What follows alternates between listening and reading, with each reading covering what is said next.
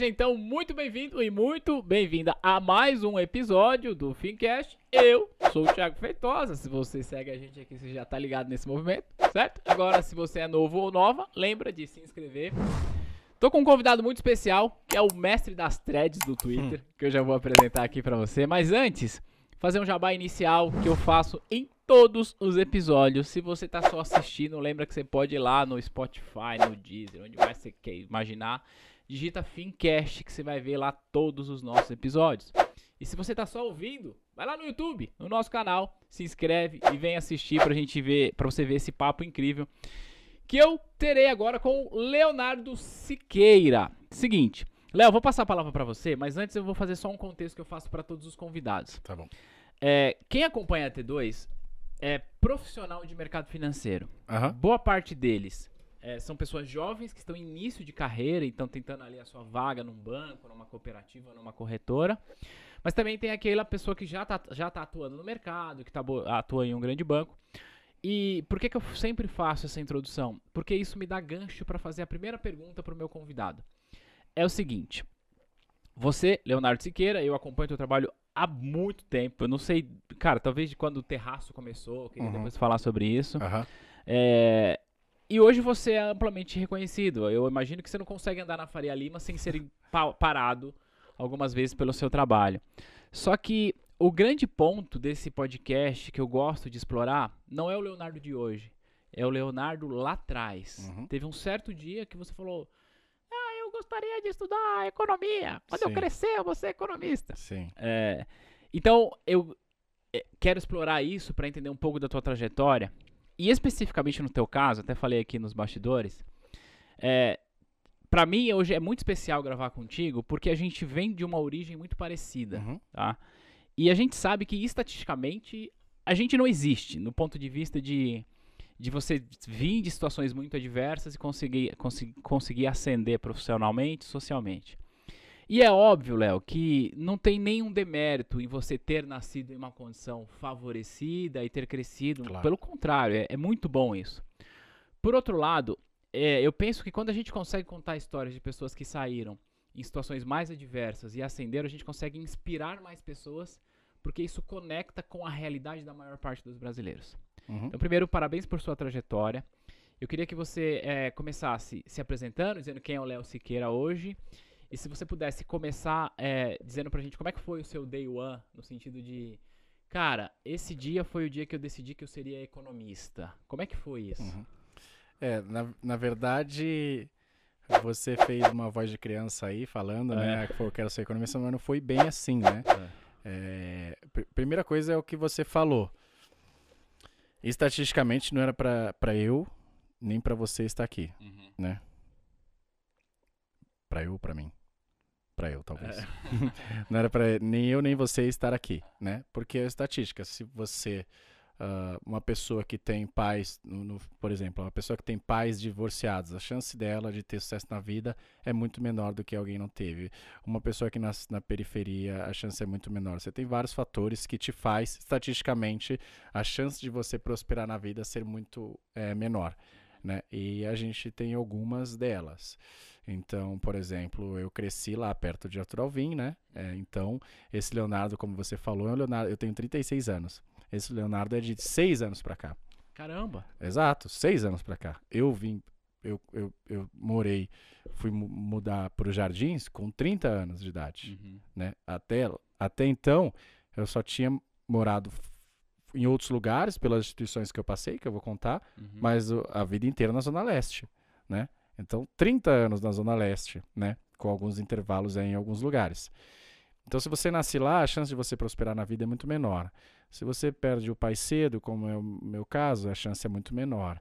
Ah, se o meu pai era de, de Pernambuco, minha mãe era da Paraíba e meu, meu, meu vô- meus avós também do Nordeste, claro. Então, é de uma origem bastante humilde. Meu avô era motorista de ônibus, né? E minha avó dona de casa. E o meu avô e avó, por parte de pai, eu mal conheci, né? Então, é, isso te faz ter uma série de consequências ao longo da vida, né? Então, estatisticamente, não, não era, é um. A gente foi azarão Uhum. no sentido de estar aqui. É. né? Não- de, de 100 pessoas, acontece isso com 10 no máximo. Uhum. E daí a gente conseguiu chegar aqui. Mas a, a- a primeira mudança que teve na minha vida, eu acho, foi quando eu entrei na aeronáutica. Foi exatamente isso. Eu fui cadete da aeronáutica, né? Fiz uma prova que chama Escola Preparatória de Cadetes do Ar, que era muito difícil e eu fiz com 16 anos, né? Então, com 16 anos, se você quer ser oficial da Força Aérea, se você quer ser piloto, você tem que fazer um vestibular e aí você entra lá. Era uma prova só português e matemática, mas muito difícil. Então, por que, que eu quis entrar lá? Ah, era muito menos pelo sonho de ser aviador, que eu era, né? Uhum. Ah, mas muito mais só por uma chance de oportunidade de poder mudar de vida, né? Era o caminho que eu tinha. É, você estudar lá é, é, é, tempo integral, não ia pagar nada, Ensino ia receber um salário. E o ensino de qualidade? um ensino excelente, É. então eu falei, pô, se eu entrar lá, eu consigo mudar de vida. Aham. E aí estudei bastante e entrei, deu, deu certo. Então, é, eu nem pensava tanto em ser economista, assim. Por quê? Porque ninguém falou que eu poderia ser. Uhum. E essa é a diferença. Não É. só do que o cara vai ser ou não, mas do- do- ninguém falou lá, ninguém fala lá que você. é, é, qual faculdade você vai escolher. As, as É. pessoas primeiro perguntam se você vai fazer faculdade, Essa é né? a E, não, e, a- pergunta. e, e depende de onde você nasce, é- não é se, se você vai fazer, é qual faculdade você vai fazer. É. E aí, mas se você quer fazer administração, vai ser INSPER, GV ou FEA. E obviamente lá na Zona Leste não existe, né? Não, É, o meu pai nem sabia que era a Fundação Getúlio Vargas. Uhum. Então, a primeira grande mudança foi quando eu entrei na náutica. Por quê? Porque era muito difícil. E eu só pude perceber o quão difícil era depois que eu entrei lá. E eu falei, caramba, é muito concorrido e as pessoas que estão aqui são excelentes do Brasil inteiro. E daí eu falei, pô, eu acho que eu tenho uma capacidade grande, é, não, não só, como eu falo, não era porque eu era mais inteligente, mas porque eu era muito dedicado, mais do que todos. É, é, bastante. E aí eu falei, pô, eu acho que eu consigo bem nessa vida acadêmica. E aí, em algum momento, eu fui cadete da aeronáutica, fiquei lá três anos na Escola Preparatória de Cadetes do Ar, em Minas Gerais, Barbacena. Depois eu fui para Pirassununga, onde é a Academia da Força Aérea, que são quatro anos, eu fiquei dois. E daí eu falei, pô, eu, eu acho que eu quero fazer outra coisa, acho que eu consigo causar mais impacto de outra coisa, Uhum. em outra coisa. Daí eu falei, o que será que eu gosto? Não sei. Aí eu comecei a ver, fiz alguns testes vocacionais tal, por algum motivo eu gostava, comecei a gostar de política, né? Não tinha nada na minha família, mas eu tinha já aí 20 anos e eu, eu me interessava muito por, Ah, por grandes cedo. presidentes, eu sabia todos os ministros e tal. Eu falei, pô, isso quer dizer alguma coisa, porque ninguém me força, naturalmente eu gosto disso, né? Sabia, eu estudava bastante. E aí eu falei, pô, eu, eu acho que eu quero, é, eu quero ir para o mundo privado. Mas na verdade eu nem, eu nem queria fazer direito economia. Eu estava em dúvida entre administração e engenharia de produção, que é uma grande, das grandes dúvidas. E eu É. comecei fazendo administração. Eu Ah, pedi desligamento e aí ganhei uma bolsa no curso Poliedro. Uhum. E aí quis entrar na Fundação Getúlio Vargas. Por quê? Porque eu olhava lá no Guia do Estudante, que eram as melhores, né? Uhum. Ah, isso aí a gente está falando de 2006. Não tinha as coisas fáceis como É, tem hoje em é, dia da é. internet. Era guia do estudante. É, e aí eu via que a melhor faculdade de administração era a Fundação Getúlio Vargas. Daí eu falei, pô, legal, eu quero entrar na Fundação Getúlio Vargas. Mas eu não tenho dinheiro, Ah. tem, um, tem, um, tem um detalhe. É, a Detalhe, mensalidade sim. é, hoje deve ser uns 5 mil reais Ah. por mês. Na época eram uns 3 mil, né? Então, o equivalente aí, mais Ah. ou menos, hoje é uns 5 mil por aí. Daí eu falei, pô, mas os 10 primeiros ganham bolsa. Eu tinha descoberto lá que os 10 primeiros ganhavam bolsa. Daí eu falei, ah, eu acho que eu consigo entrar. Por quê? Porque eu, eu- se eu me dedicar bastante, eu acho que eu consigo. Daí ganhei uma bolsa no curso aqui, é, é, perto do shopping é, paulista, o Uhum. Poliedro Uhum. que é uma escola excelente, né, que prepara para o ITA, para a Academia da Força Aérea e tal, hoje vários cursos.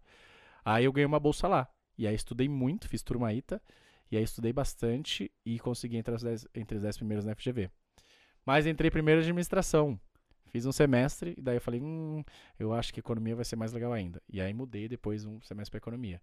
E aí, então, na verdade, isso até é legal falar. As pessoas olham muito isso, fala, pô, o cara amou a economia dele. Não era Não, isso. Exato. Eu fui cadete da aeronáutica, é, cadete aviador, fiquei lá. Eu comecei a FGV com 20, é, 21 anos. 21, 22, 23, 24. Não, é, com 23. Com 23, me formei com 26. É, 23, 24, 25, 26. É. E eu comecei com administração.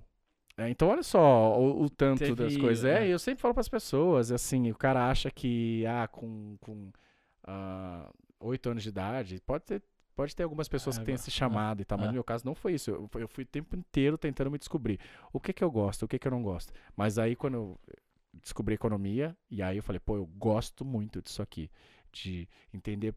Porque é isso, você escuta desemprego, inflação, juros, não sei o quê, mas você não entende muito, né? É. se você não estuda, se você não é muito da área. Era, e aí, como eu comecei a entender, eu falei, pô, agora eu consigo explicar as coisas, por que, que o desemprego sobe, por que, que cai, é por que, que o Brasil cresce pouco ou muito. E daí, desde então, eu me dedico bastante aí na economia. Mas eh, só para dizer que não foi um caminho, uma É, linha reta, linear, né? não foi linear, não foi cedo, É. e teve muita dedicação aí lutar contra as estatísticas. E você entrou na GV com 100% de bolsa? É, na verdade, os 10 primeiros ganhavam bolsa escalonado. Eu passei em sétimo.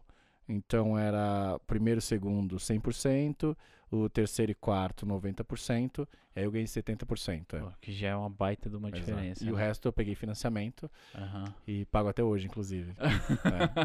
É, você casa com financiamento Mas foi a melhor dívida que eu fiz, recomendo É. todo mundo. É, se tiver a oportunidade Sim. de fazer isso. E, e- e é legal, né? Que você- conseguiu entrar no- na FGV dado esses desafios. Aí você se formou em. Me formei com 26 anos de idade, 2012. Ou Tá. seja, há exatos 10 anos. Tá, e aí, há exatos 10 anos, quando você se forma, você imediatamente entra no BTG. Como é que foi esse essa in- seu início É. profissional? Legal. Eu gosto de falar muito sobre isso. É, é, a, a gente conta as histórias, né? Mas e eu sempre falo sobre os fracassos, né? Sim, eu gosto muito de falar sobre isso também. Exato. Eu, eu passei pelas melhores universidades e escolas do Brasil e do mundo e nas melhores instituições do Brasil. Mas eu já tomei não em infinitos lugares. Muitos lugares. Mas muito, muito, muito, muito. Ah, eu fui treinado tal BBA, mas no primeiro ano eu não passei. Eu tentei entrar no JP Morgan, não deu certo. Tentei entrar no Goldman Sachs, não deu certo. Eu tentei entrar na Monsanto, na Ford, na Via Varejo, não deu certo. Ah, eu fiz o processo da Fundação Estudar três vezes. Ah, não deu certo e, e e não, não, não deu até hoje. Mas hoje, hoje Jorge Paulo Lema já me conhece. É, então, é, eu, eu sou. é, eu tinha um professor que falava que o ídolo dele maior era o João Bobo, que ninguém consegue ganhar do João Bobo, porque Uhum. você bate, bate, ele sempre levanta, né? Uhum. É, e eu, eu sou muito resiliente a esse ponto. Eu estou extremamente acostumado. Aliás, se a gente não, não tem um fracasso, e se os nossos fracassos não vão aumentando ao longo da vida, conforme você também vai crescendo, significa que você não está arriscando o suficiente, né? O Jeff Bezos fala isso. Ele fala: a Amazon pode perder um milhão quando é pequena é uma coisa, mas se é uma empresa que vale bilhões, ela não pode continuar perdendo um milhão. Os erros dela tem que ser nas casas dos bilhões, Ah, porque exato. significa que a gente não está inovando o suficiente. Então eu estou sempre acostumado a arriscar, e essa é uma das coisas que me fez chegar até onde eu cheguei de alguma maneira, que eu sempre estou acostumado a arriscar. Então, eu tentei entrar no, no summer job do banco BBM, que é um banco excelente, não deu certo, no segundo ano deu. Aí eu fiz um summer job e depois eu fui pro fui estagiário no BTG Pactual Uhum. né? E Fui estagiário no BTG Pactual. E aí do BTG Pactual fiz um processo pro trainee do tal BBA. Não tinha dado também uma vez. Na segunda vez deu certo e eu fui aprovado. E aí foi excelente, porque eu era trainee durante a graduação. Então eu ainda estava na faculdade. E, pô, para quem nunca tinha ganhado nada, na época era 4.500 reais em 2013. Hoje deve ser uns 8 por aí. Eu imagino Uns que você. 7, 8. Eu É. imagino que com a quantidade de dados que tem na sua cabeça, você consegue fazer uma atualização pelo IPCA assim. É. Não, precisa, não precisa nem da calculadora do cidadão pra É, fazer essa não, atualização. a gente tá falando em 10 anos, é, É. Não, não, não, não chegou a dobrar, mas quase. Ah, né, de, de inflação aí, deve ter uns 70% aí. Então, deve ser equivalente a isso, a uns 7, 8 mil reais hoje. Então, eu ganhava isso durante a faculdade, então eu me sentia extremamente rico. não, e você era o, o cara mais rico da tua quebrada. Exato, é. é, dado, essa- dado esse contexto, né? é, é. Você é da cidade líder ou de Arthur Alvim? Não, eu, sou- eu, eu nasci em Arthur Alvim e depois eu fui pra Patriarca, que Pra é do lado. Patriarca. É, Mas em Arthur Alvim, eu fiquei Meu- lá até os 10 anos. E aí, meu- meus pais tinham uma casa alugada lá. aham. E aí, depois eu me mudei pra Patriarca, é, que era uma casa alugada também. Tá, meus pais moram na Patriarca até hoje. Ah, é? É, legal. Então minha mãe também mora. Ah, que legal. Então eu tô sempre por lá. Sim. Certo, aí você entrou no mercado de trabalho ainda estudando. Nós estamos falando de 10 anos, é isso? Isso. É, na verdade, na GV você só pode estagiar no último ano. Aham. Então, era. Eu, é, é, eu me formei em 2012, isso. Aí eu comecei Ah. a trabalhar em 2012. Pô, 10 E a- anos, cara. Exato. Cara, em 10 anos, a sua vida então fez assim, né? Saiu do, do menos alguma coisa e deu esse, esse, esse upside, assim, né? Acho que Exato. valorizou mais do que Quando a eu entrei Magalu. na? GV já mudou tô completamente. Porque de repente eu tava estudando com as pessoas das famílias mais tradicionais de São Paulo. Exato. né? Então eu tava com as, com as pessoas que têm sobrenome, literalmente, ah, Matarazzo, né, Setúbal. E Setúbal não, porque acho que ele manda os filhos dele pra, pra família, pra É. Poli, porque ele é engenheiro. Mas as famílias mais, mais Pfeffer, as famílias mais ricas de São Paulo.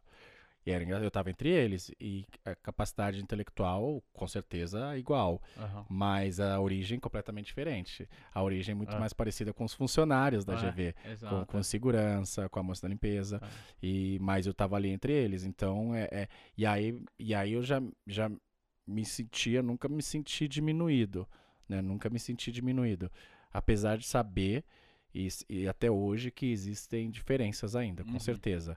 Mas mas é isso, aí lá mudou, porque eu já, eu- já tinha, eu já era um aluno da Fundação Getúlio Vargas. Né? E isso influencia bastante. Total, total. Se você vai a um lugar. Ah. Uma, uma boa educação é isso, é, no fundo é um carimbo, uma sinalização. Ah, Aquele cara passou por este processo, então ele deve ser um cara com alta capacidade de trabalho, intelectual, que seja. Mas aí foi isso, então foi 10 anos pra cá, é.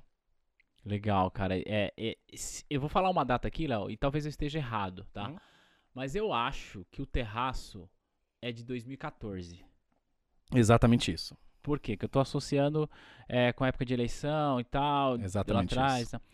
E aí vem, é, como é que foi esse lance? Cara, eu vou criar o terraço econômico, você, se eu não me engano, a Raquel, tem mais alguém aí nesse rolê. Sim, tem mais, é. O que, que vocês fizeram? Por que, que nasceu o terraço? Qual que Ah, era a ideia? É, a história foi assim. Eu tenho um professor da FGV que me deu aula, que primeira aula de finanças, Samidana. Pá, sei. sei. Todo mundo sabe quem é. Exato, ele me deu aula de finanças. E o Sam era um cara desconhecido. Aham. É, se o Sam era desconhecido, eu, eu- pô, eu tava tendo a primeira aula de finanças, ele me deu finanças 1. E ele era desconhecido e tal. E ele começou a escrever é, no, no, num blog que chamava Blog do Sami. Uhum. Isso, isso daí foi 2010, 11.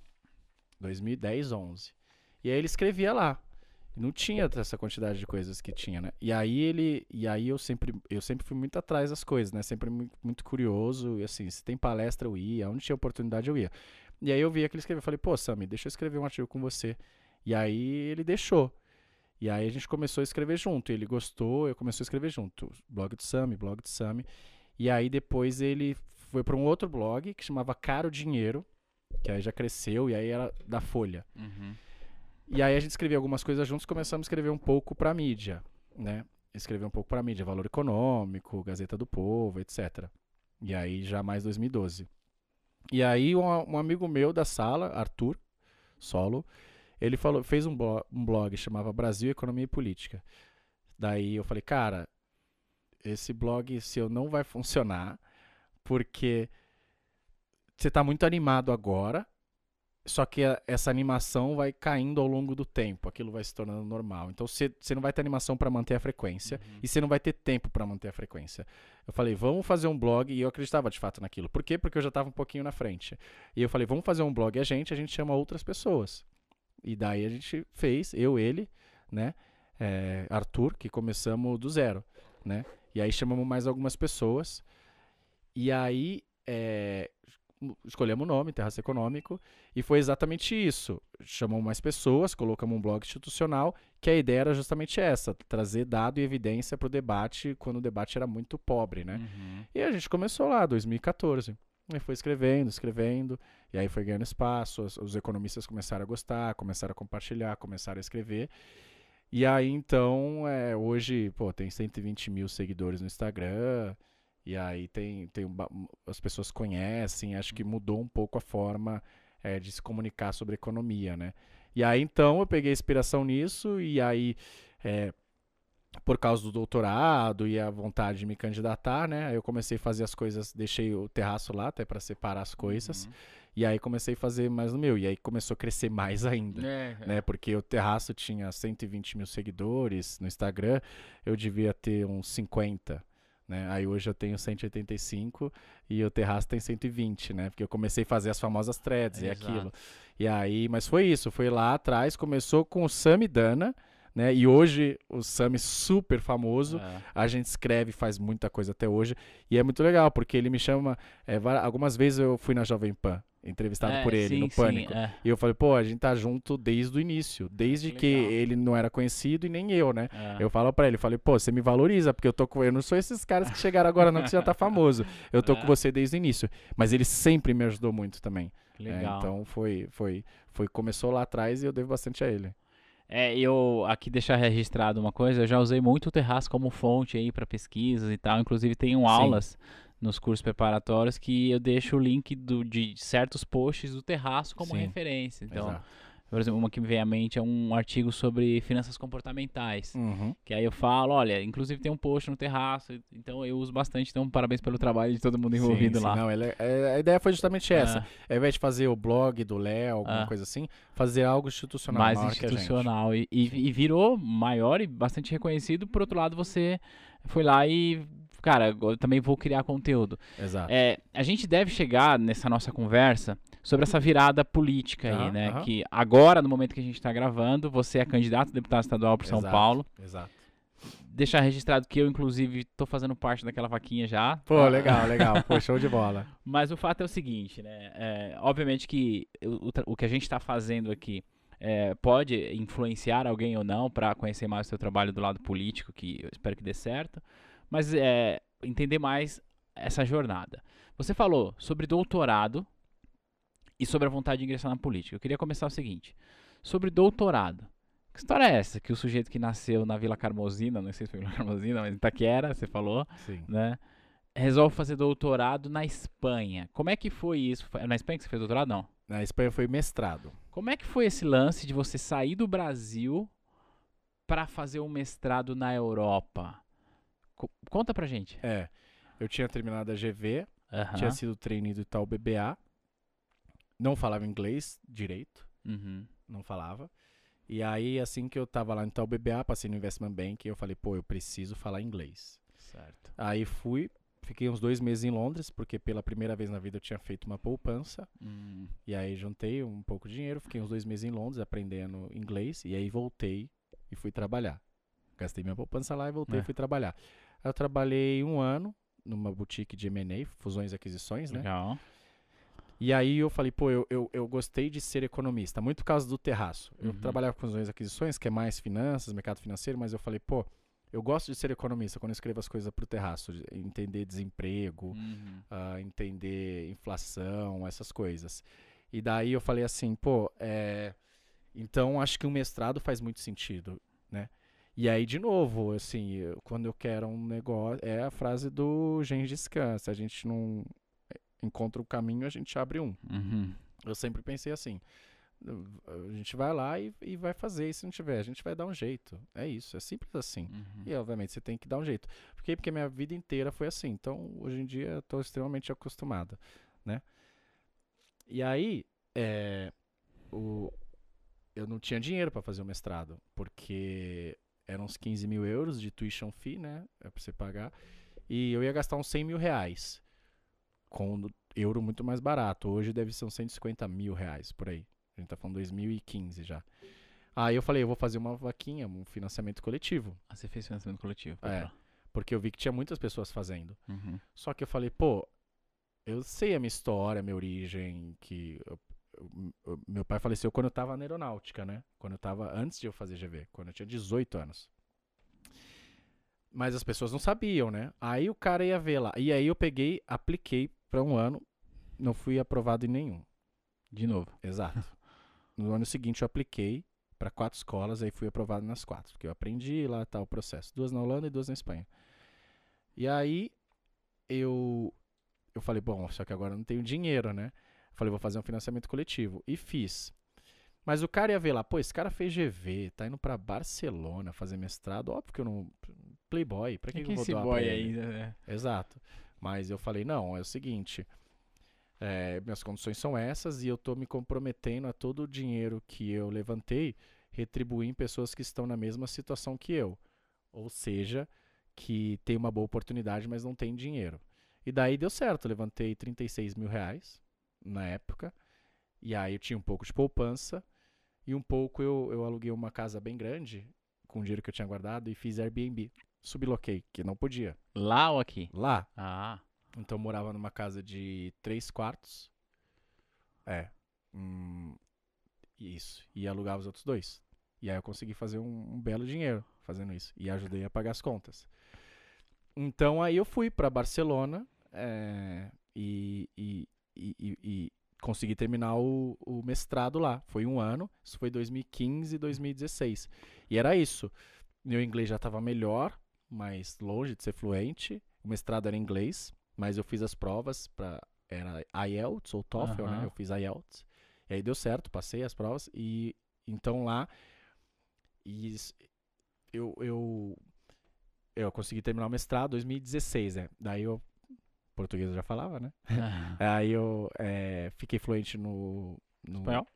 no inglês e no espanhol também, porque era na Espanha. É. O, o mestrado, acho que tinha 150 alunos e três espanhóis só. Então Ah, todo tudo mundo só falava fora. inglês. Ah. é. Mas como eu convivia lá, eu aprendi espanhol também. Em outros momentos. assim. Exato, isso daí foi 2016.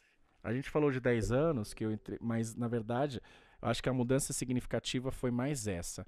Em 2006, quando eu saí da academia da Força Aérea, eu tentei ir para os Estados Unidos, né, para melhorar meu inglês. Mas eu fui lá aplicar para o visto e negaram o meu visto. Eu tinha 22 anos. Em 2006 tinha 22 anos. E aí, é, não, 2007 na verdade, é. E aí, ah, negaram meu visto. Por quê? Porque eu não estava fazendo faculdade, Não tinha um vínculo empregatício. não tinha nada. vínculo empregatício, renda, não tinha renda, não tinha nada. É. E aí o cara vai falou, pra lá não volta. exato. É. E aí negaram meu visto. E Ah. aí eu não consegui ir. E aí eu fui para Nova Zelândia, Hum. porque não precisava de visto. E aí fiquei lá mais um, mei- um mês e meio por aí. Assim que eu saí da Academia da Força Aérea, eu tinha, é, isso foi em 2007, eu tinha é, 22 anos. Aí, 10 anos depois, quando eu terminei o mestrado, lembra que eu falei que eu levantei o capital, o Uhum. financiamento coletivo e falei que ia retribuir para pessoas na mesma situação que eu? Uhum. eu criei uma instituição que chama Mais Educação, né? Que existe até hoje. Que o objetivo é justamente esse, é dar recursos financeiros para pessoas que têm uma boa oportunidade de educação, mas que não têm que não tem dinheiro, que era o meu caso. Uhum. E a gente já ajudou, tinha tinha uma uma menina que o pai dela era pedreiro e a mãe dela é faxineira e ela foi para Harvard fazer medicina Que legal. um outro foi para Yale, o outro foi para Ah. Oxford, MIT. Então a gente já levantou mais de 500 mil reais para todos eles Que legal. e, e mais de umas 15 pessoas conseguiram ir para legal. fora. E aí, quando eu estava terminando o mestrado, eu lembro que o Obama tinha aberto um programa que chama Young Leaders of America, que era escolher 150 jovens empreendedores e, e, eh, na, no Brasil, na América Latina e no Uhum. Caribe. Né? Uhum. É 250, desculpa. 250, isso. No, no Brasil foi escolhido só 20.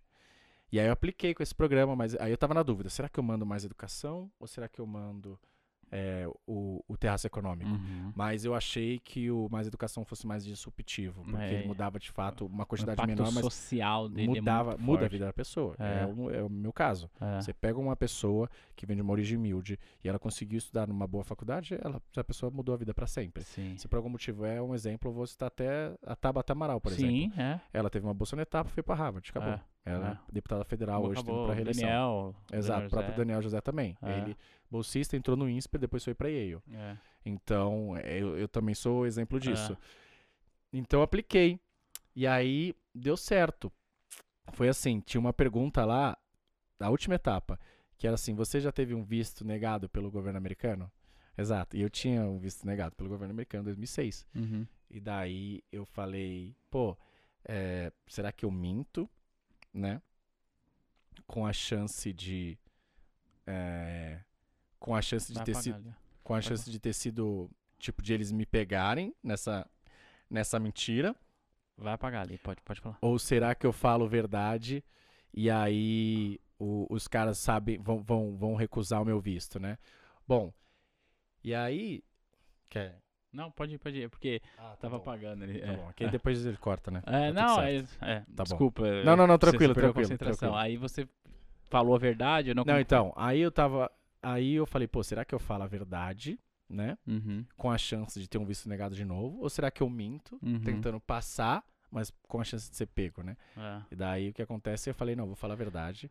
E aí falei, eu falei, ó, eu tive um visto negado pelo governo americano, em 2006, mas eu tinha recém saído da academia da Força Aérea, eu não tinha faculdade, não tinha nada.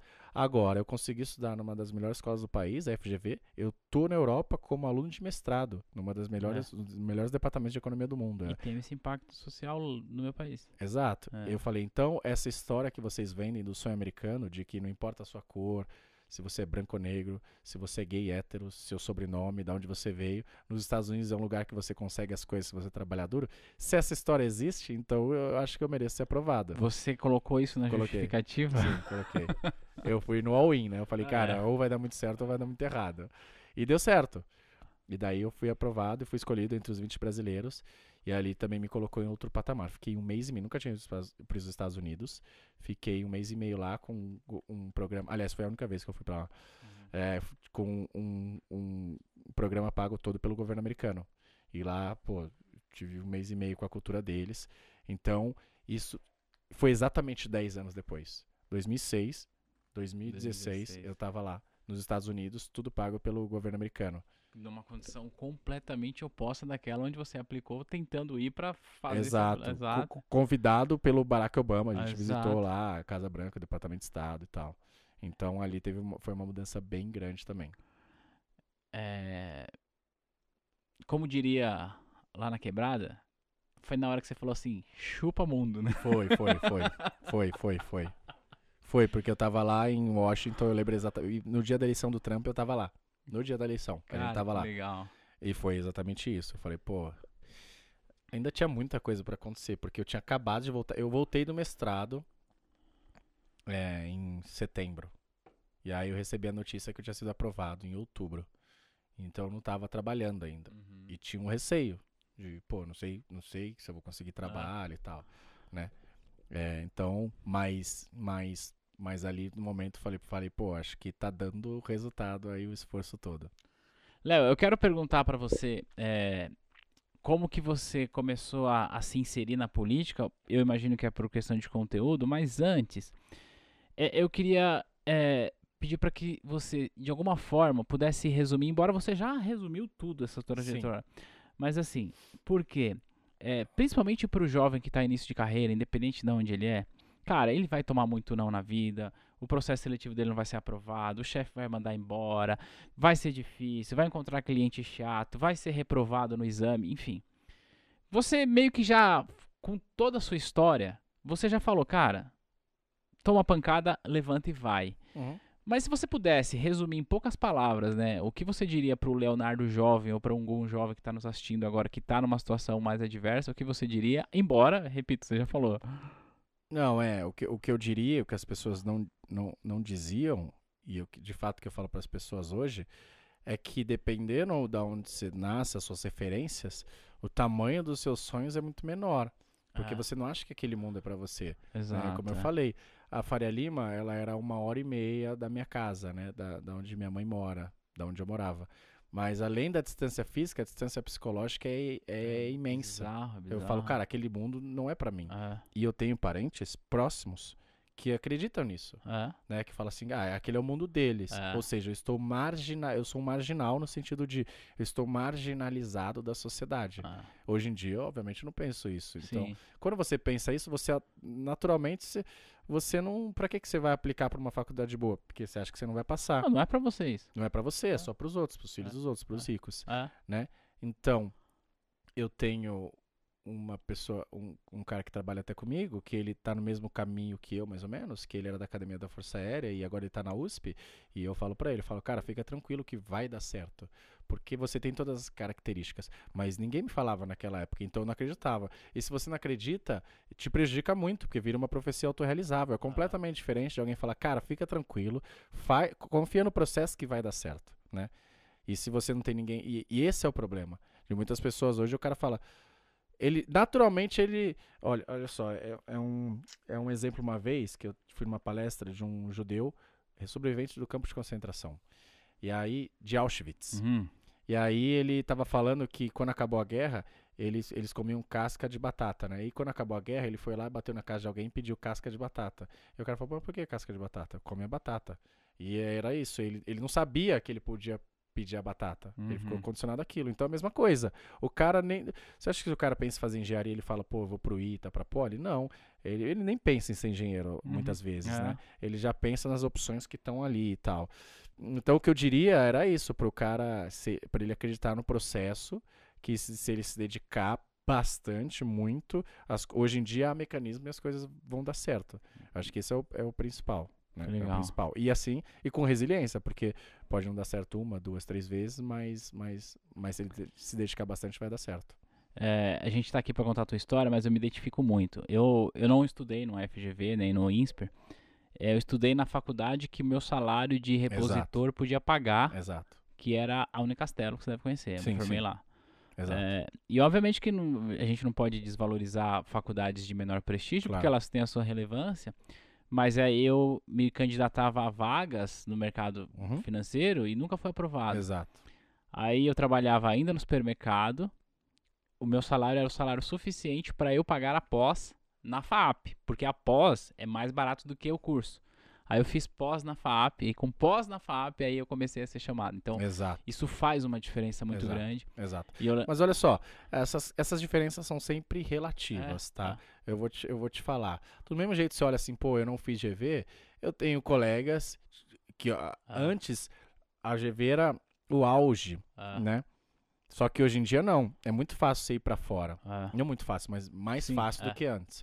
Então, vai ter colegas que é, o cara fez a graduação em Harvard, É. o cara fez a graduação no MIT.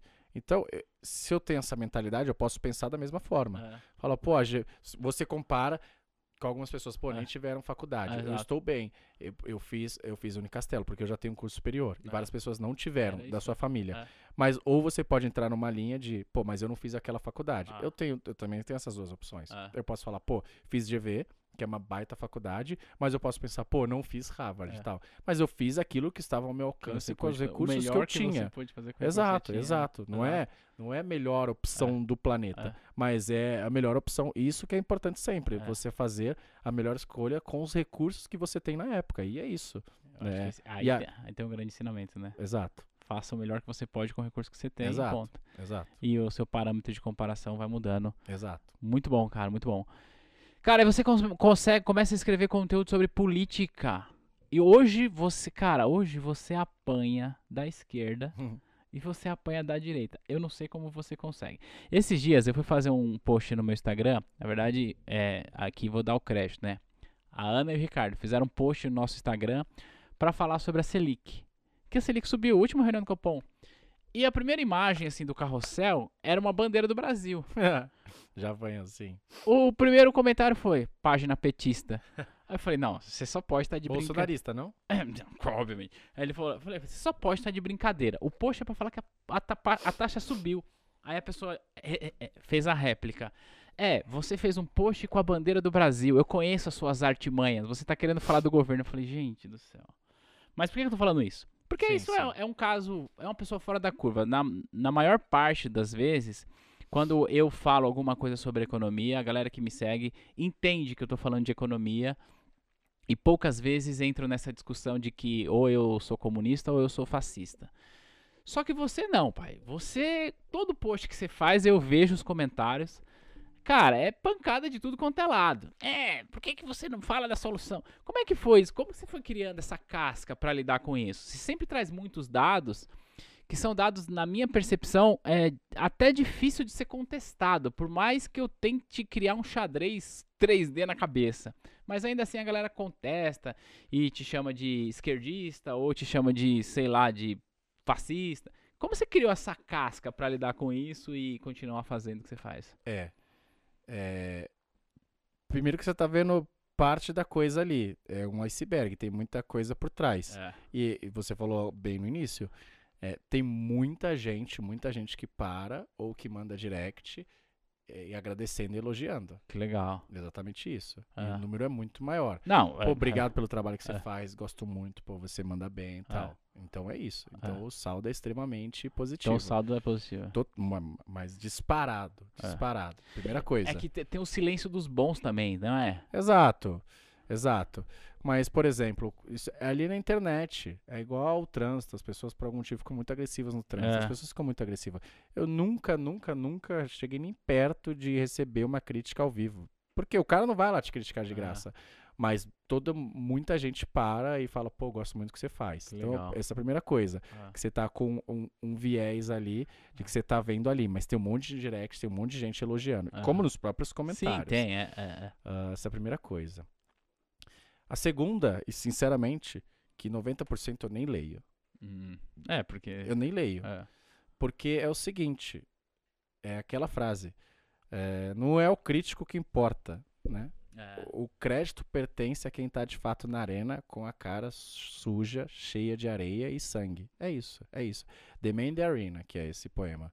Que é o nome do, do meu podcast lá com Vinícius Poits. Sim, Na verdade. arena. The É. Não é o crítico que importa. É muito fácil É, você opa. ficar criticando É. é, no, no sofá, o crítico do ar-condicionado no sofá deveria fazer assim. Beleza, vem aqui É, é. e faz melhor. Eu juro que eu tô interessado em saber como É. você faria melhor. Então as pessoas ficam, muitas pessoas ficam lá criticando, criticando o sofá delas. E se você for mais a fundo, se eu for mais ríspido, o que, que você já fez na sua vida para ter essa moral toda? Pra tá-. Porque eu tô tentando. É. Eu tô, eu tô me expondo, eu tô indo atrás. E você? Você passa o dia inteiro xingando na internet. Eu, eu, eu desconfio que isso seja um comportamento que vai te levar a algum tipo de sucesso na vida. Uhum. Então, não importa, né? Uhum. Agora, quer dizer que eu ignoro todas as críticas? Claro que não, né? É, é o que o Ray Dalio chama de believability, né? De assim, você quer ouvir as críticas de algumas pessoas, pessoas que estão na arena junto com você, pessoas que já realizaram, críticas construtivas. Você não quer isso, o cara que fica o dia inteiro xingando todo mundo. Uhum, que é. É, é- é assim, e, e eu- e eu posso ser extremamente é, ousado e ir pra cima. Vem cá, como tá sua família? Como tá seu relacionamento? Não, porque deve estar tudo perfeito, porque É. você é o bom, que critica todo mundo. Seu filho, o relacionamento Ah. tá perfeito, né? Você não foi ausente nenhum. A cama se arrumou, né? Ah, tipo, em casa tá tudo certo. E eu tenho certeza que não. Ou seja, a sua vida está completamente zoneada, mas você se dá o luxo de ficar o dia inteiro xingando na internet. Então é simples assim. Então, vários eu, eu, eu, eu, eu não ligo. É, é normal das pessoas. é, e muitas vezes isso, isso diz mais sobre elas do que Uhum. sobre a gente mesmo. Sim, né? exato. Então é isso, eu vejo várias pessoas na mesma situação que a gente, é, que estão lá, várias pessoas se candidatando, várias. é, e eu encontrei o Thiago Negro outro dia, Uhum. e eu falei, pô, tenho que postar um post sobre isso, porque o pessoal tá reclamando que eu não falo. Ele falou, cara, fica tranquilo, que isso vai ser cada vez maior. É, É, e quanto mais você crescer, mas, cada vez é. mais vão fazer. E é, é um bom problema. E assim, as pessoas, elas enchem o saco do Papa Francisco, que tá lá de boa, cara, que só tá rezando lá. E elas É. falam, não, porque o Papa Francisco foi arrogante, foi seco, não sei É. o quê. Eu tô longe de ter a pretensão É de ser é, é, é, de ser unanimidade. Não existe isso, a gente É. sabe. É, ainda mais no mundo de hoje, né? Se você fala assim, pô, eu gosto do amarelo, mas qual o preconceito com o verde? Exato. Porque hoje você tá excluindo sim, com o é. verde. Só quer dizer que só é gente, entendeu? É. Então, é, eu, eu relevo muito dessas coisas pra mim. é, eu- ainda, ainda não tá 100%, eu espero criar mais casca ainda, mas tá Uhum. cada vez mais, assim, eu não relevo tanto. Tá, e agora você começou a fazer o seu fiscal dos fake news. Exato.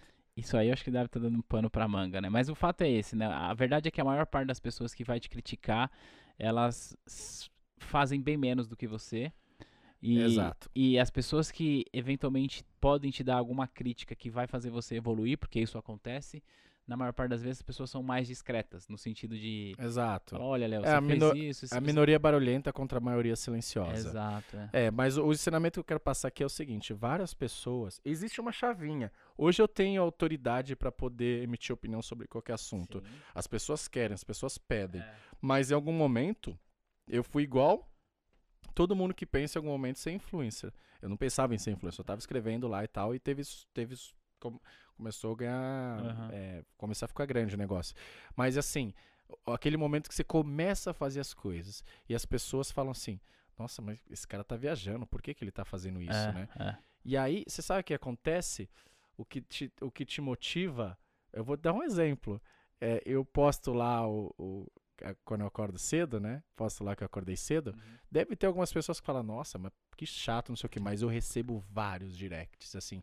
Fala assim, cara, não para de postar, porque isso tá me motivando. Que legal. Porque eu tenho acordado mais cedo do- é, só por causa disso. É, que me motiva. Então é isso.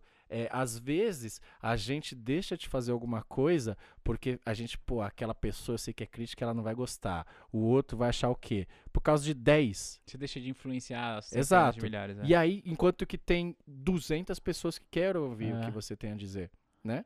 É. Então eu comecei a perceber isso. Eu falei, caramba, é verdade. É, tem aquelas 10 pessoas, que, mas é que é problema delas, porque elas são chatas, porque elas vão Elas, elas criticar seriam tudo. chatas de qualquer forma. Enquanto você está impactando positivamente um monte de gente. Legal. Então, não pode deixar de fazer as coisas por essas pessoas. Uhum. E é aquela frase, né? Haters gonna hate. Então, isso aí. os, os- os caras que vão odiar sempre vão odiar, é o papel deles. É. Então, mas eu, é o que eu recomendo pra todo mundo. Cara, começa e vai fazendo. E aí deixa os caras, se quiserem criticar e tal, é, faz parte, mas, mas faz o seu. Pô, muito legal, muito legal. E aí, onde que o Partido Novo entra nessa história, cara? Exato. Eu trabalhei um tempo, ajudei bastante o, o deputado, né, Daniel José. Uhum. É, e aí fui assessor dele por um período. E aí eu, é, pô, eu, eu gostei bastante. E assim, a função do economista, ela é justamente, fa- principalmente do pesquisador, né, o cara que faz mestrado e doutorado, é, é ser, é isso, é, é ver o XX causa Y, né, quais políticas públicas dão certo. A Bolsa Família funciona ou não funciona? Será que é melhor investir no ensino superior ou no ensino básico, né? Ah, como é que é uma política boa para reduzir a taxa de crédito, a, ta- a taxa de juros aí, né, Uhum. no mercado de crédito? Então eu falei, cara, eu acho que a política para mim faz bastante sentido, que eu acho que com a vivência que eu tenho, né, com a experiência, saber que a meritocracia não chega em todos os lugares, tenho Uhum. certeza Não absoluta, chega, sim, é. mas com a capacidade técnica, eu acho que eu consigo fazer bastante diferença aí na, na política, né? E aí eu sempre pensei, como eu estava bem posicionado nas redes sociais, eu falei, cara, eu acho que agora é o momento, é 2022, né? Uhum. Ainda tem um tempo aí para terminar o doutorado, mas eu falei, eu acho que é um bom momento aí para eu me lançar aí nessa aventura. E aí as pessoas falam assim, né? Elas, ela, ela olha lá para trás, ah, o Leonardo tá falando de arriscar, não sei o que, o dele já passou negativo. Eu tô arriscando tudo agora. Eu posso ganhar, posso não ganhar. É, exato. Então eu tô fazendo exatamente aquilo que eu falei e aquilo que eu sempre Mais fiz. uma vez arriscar. Que, que é, e se der certo para deputado estadual, na próxima eu garanto que eu vou me candidatar a deputado federal. É. Então eu vou arriscar de novo, né? Então é isso. Você não consegue chegar longe e, e se você não está disposto a arriscar as coisas. Se você jogar no easy, não adianta. É um atleta, um ginasta que faz o salto é, é, nível básico, perfeito, mas ele- a nota não pode, não vai mais do que 6 É. né? Ele sabe, ele- beleza, é, o 6 é o corte. Então, é, eu falei, pô, acho que é o momento de, de me candidatar e eu espero que dê certo, a gente tá trabalhando bastante. Que legal, cara. Eu, Sim. como eu falei, acompanho o trabalho faz tempo, gosto, gosto da plataforma, gosto das ideias, então, é, obviamente que o meu trabalho aqui não é fazer política, Claro, mas claro, nem deve. é, eu corroboro a ideia, inclusive por isso, corroboro a ideia na, na vaquinha. Eu acho que a melhor, Exato. melhor forma de Sim. você sinalizar um apoio é você colocar a carteira, né? Sim, exato. acompanho o trabalho do Poit, do Daniel, enfim, Uhum. e eu acho isso muito legal. Mas falando sobre essa questão de evolução, de risco, deixa eu tentar fazer uma profecia aqui. Dado essa evolução, será que eu estou entrevistando o futuro presidente do Brasil ou não? Não, ainda tá longe, ainda tá longe, um passo de cada vez, é, o É. que eu sempre falo. E eu vou te, eu vou te falar bem sério, bem, bem, bem sério. Eu não posso colocar a minha felicidade dependendo disso, Uhum. entendeu? É como um cara que fala assim, pô, meu objetivo é ser CEO. Então ele meio que colocou a felicidade dele dependendo disso. Então se ele for CEO, ele vai ser feliz. Se ele não for CEO, ele vai falar, pô, eu não atingi o máximo da vida. Então, os, grandes, os grandes caras que eu me inspiro, ah, Kobe Bryant, LeBron James, Ayrton Senna, Michael Jordan, é, falam isso aqui assim, você tem que gostar do processo e da viagem, você tem que estar presente nisso, isso. né? Então, assim, eu sei que agora eu vou me candidatar a deputado federa- estadual e eu vou, e eu estou gostando do processo, né? É, então eu tenho que pensar nisso, estar presente nisso. E depois é federal. Mas se não der certo por algum motivo, em algum momento, já deu certo é, eu causar impacto na sociedade. Então o que eles falam, qual que é o objetivo? Qual- o objetivo não é ganhar. O Cristiano Ronaldo também, que eu gosto muito. O objetivo não é ganhar o título A, B, C ou D. Ou ser o melhor jogador do mundo. O objetivo é ser a melhor versão de mim mesmo. Porque se, porque se você quer ser a melhor versão de si mesmo, imagina, se você quer ser é, presidente ou CEO, tudo é um, um peso e um pedágio. É. Só vai dar certo quando você chegar lá. É. Agora, quando você quer ser a melhor versão de si mesmo, amanhã já é melhor do que hoje.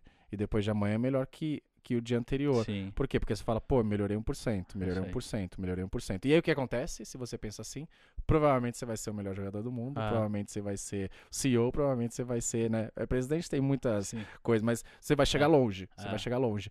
Sem ter aquela sensação de se frustrar, de falar assim, pô, não deu certo. Como não deu certo? Se a, sua, se a sua intenção é ser a melhor versão de si mesmo, você foi por 50 anos seguidos, né? Então é... É, É esse curtir o processo, né? Exato. Eu costumo dizer o seguinte, né? Você pode se inspirar em outras pessoas, mas essas outras pessoas não podem ser o seu benchmark. No sentido de que eu me inspiro nessa pessoa, mas eu não posso imaginar que eu vou ser igual ela. Eu tenho que imaginar que eu sou melhor do que eu, ponto. É- Sim, é porque, porque tem todo um contexto. É. É como antes, sei lá, eu me comparava. Ah, porque o aluno da GV ele fala inglês perfeito. Sim, aquele É. cara estudou numa escola bilíngue desde os dois anos. Pô, Exato. você foi fazer. Você foi fazer. Eu não fiz curso de inglês quando era pequeno. Aliás, eu só fui quando eu fui pra Nova Zelândia. Uhum. O resto era de escola, É. que é péssimo, É horrível. não sai pra nada. É, exato. Então eu, eu fui começar a falar inglês quando eu fui pra Nova Zelândia por dois meses ah, com 22. Então, não adianta você se comparar. E aí você fala, pô, aquele cara, sabe? Mas são contextos diferentes. É. E aí, se acontece isso, você se frustra, geralmente. Agora, se você quer se tornar a melhor versão de si mesmo em, em- qualquer coisa, é fácil. Por exemplo, ah, é isso, vai. Francês, eu não falo francês. Aí eu falo assim, ah, mas o cara fala francês. Mas sim, teve outro contexto. Mas eu sei que se eu me dedicar três horas por dia. Três horas por dia é muito, vai. Ah, uma hora por dia, por quatro anos, eu vou estar muito próximo de estar fluente. É. Então é simples assim. É, É. é curtir o processo, né? Exato. Léo, é o seguinte, é, eu quero te fazer uma pergunta é, voltada para esse projeto agora que você está inserido, que é a política. Assuma que o Leonardo foi eleito Sim. e assumiu uma cadeira lá na Assembleia, Uhum. na Assembleia Legislativa. Exato. É, e teve um único mandato de quatro anos e encerrou a vida pública. Uhum. É, o que deveria ter acontecido, ou o que deve acontecer nesses quatro anos para que você fale assim, missão cumprida? Ou seja, Sim. o que você gostaria que o teu trabalho impactasse para que você falasse, bom, beleza, eu saí da vida pública, mas eu tenho um legado, eu tenho uma missão cumprida. Sim. Se eu botar pessoas novas na política, com um perfil que eu acredito que seja o, certo, que é vai, uma autopropaganda meu, Vinícius Poit, ah, é, Daniel José, ou seja, pessoas capacitadas que pensam de uma forma diferente. Se eu conseguir colocar alguns ah, novas, se eu conseguir formar novas lideranças, tá excelente. Então isso daí estaria, estaria bom. Ah, beleza, eu terminei. O que é o que o Poit faz muito. Ele tá indo candidato ao governo. Se não der certo, né? é, ele conseguiu atrair muita gente boa, eu inclusive. Então você. Um líder só é líder quando ele faz novos líderes. Primeira coisa. Agora, se você pensar em termos de projetos, eu posso te falar dois. Que eu falaria, pô, eu já impactei a vida de muita gente. Primeiro, Teto de gastos estadual. Não existe. Putz, que legal. Exato. Não existe. Só existe federal. E o que acontece? Existe mais ou menos. Exato. Existe e eh, eles burlam. Né? Aliás, existe no Rio Grande do Sul, que o Eduardo Leite fez. Se não me engano, só lá. Deve ter algum outro estado. Mas São Paulo não existe. Então, se a gente tem um político populista que assumiu o governo e quiser gastar o quanto ele tiver afim, não tem mecanismo para isso. A gente depende da boa vontade e pedir pelo amor de Deus. Se eu faço, um teste de gastos estadual, ou seja, se eu coloco uma lei que fala, olha, o governo que assumir agora não pode gastar mais do que o ano anterior corrigido pela inflação, que é a lei do teto de gastos. Uhum. Putz, aí eu já impactei São Paulo para os próximos 50 anos. Porque o Estado não vai poder se endividar, É. ele vai ter que ser fiscalmente responsável, então ele vai ter que ser é, é, austero quando precisa ser e Uhum. etc. Isso é uma coisa. Outra coisa, então, teto de gasto estadual. Outro projeto de lei que eu vou propor, tá dando certo, de fato. ICMS educacional, que é o seguinte: os estados arrecadam o ICMS Uhum. e redistribui 25% para as cidades Uhum. com critérios fixos, ou seja, quem tem ma- mais gente recebe mais, e tem uns critérios que não fazem muito a ver. Quem tem maior área hídrica, maior parte de, de área verde recebe mais. Ah, então é fixo, já sabe. O que, que o Ceará fez, que foi uma das coisas que ajudou a melhorar a educação? Falou, não, vai receber mais agora quem educar mais a população, quem melhorar mais nos índices de educação, e quem estiver no topo, né? E quem, quem não melhorar, e quem estiver na, na rabeira vai receber menos. Aí o que, que os prefeitos começam a fazer? Começam a educar as pessoas. É. Porque ele está necessariamente preocupado com a educação? Não, porque preocupado todo mundo diz que está. É. Mas porque ele precisa do dinheiro do ano que vem. É. Então, isso foi uma das coisas que fez as cidades melhorarem muito. Então, esse é um projeto que eu, que eu espero propor também. O Daniel José propô- propôs, mas não, acabou não indo para frente. Uhum. Mas eu espero fazer isso.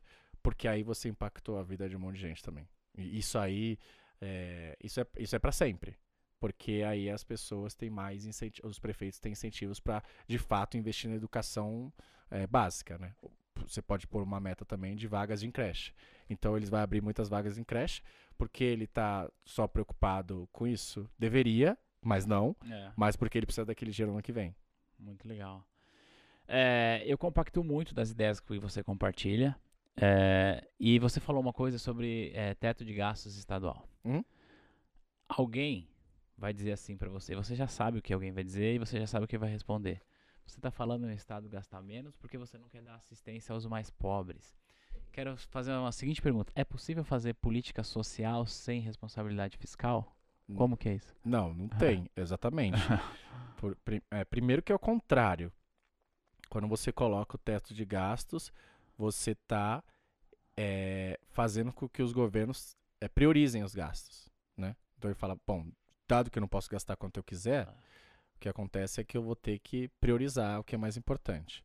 Segundo, você pode gastar o quanto você quiser, mas é, e se você quiser aumentar, você pode aumentar os gastos em educação, mas o que acontece é que o somatório de todos os gastos não pode ser maior do que o ano anterior. Então, se você quiser, você pode aumentar mais a ah. educação, mas você vai ter que corrigir do que De outras coisas. de outras coisas, Aham. exato.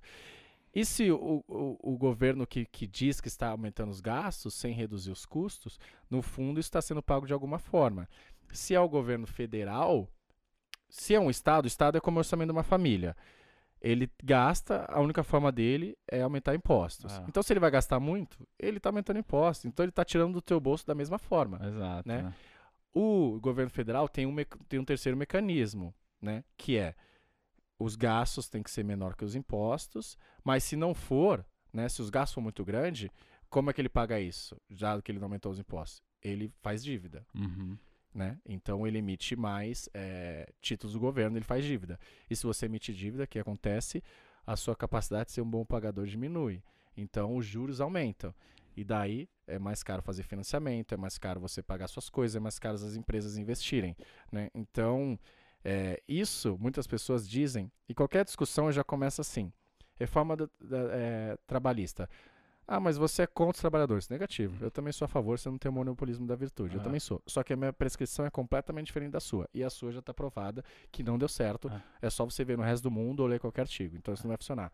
Ah, privatização, ah, você é contra os funcionários. Ti- é, te- é, piso dos enfermeiros. Você é contra os enfermeiros. Negativo. Justamente por isso é a favor que eu acho que esse piso vai mais Ah. prejudicar do que ajudar essas pessoas. Exato. Então já E começa já, esse já tem muito case disso, né? De que o Já piso do tem vários enfermeiro já. estudos, exato. E agora já está acontecendo mais rápido do que a gente É. imaginava no Brasil. É. Então qualquer discurso tem que começar assim, olha só. Vocês não são monopolistas da, da virtude, vocês não têm procuração para falar pelos pobres, vocês acham que tem. O que acontece é que as políticas que vocês estão sugerindo, na verdade, está prejudicando e não está ajudando a vida deles. Elas são recheadas de boas intenções, É. mas as consequências não intencionais são muito grandes, né? Que legal, muito bom. Léo, o papo tá bom. Eu ficaria aqui mais três horas com você, Hum. mas é, o tempo urge, a sua agenda Sim. é corrida e a gente é, tem que deixar com gostinho de quero mais. Sim. É, você volta aqui, não? Pra gente continuar essa Claro, conversa? claro, É? pode, pode me convidar. Ah, legal.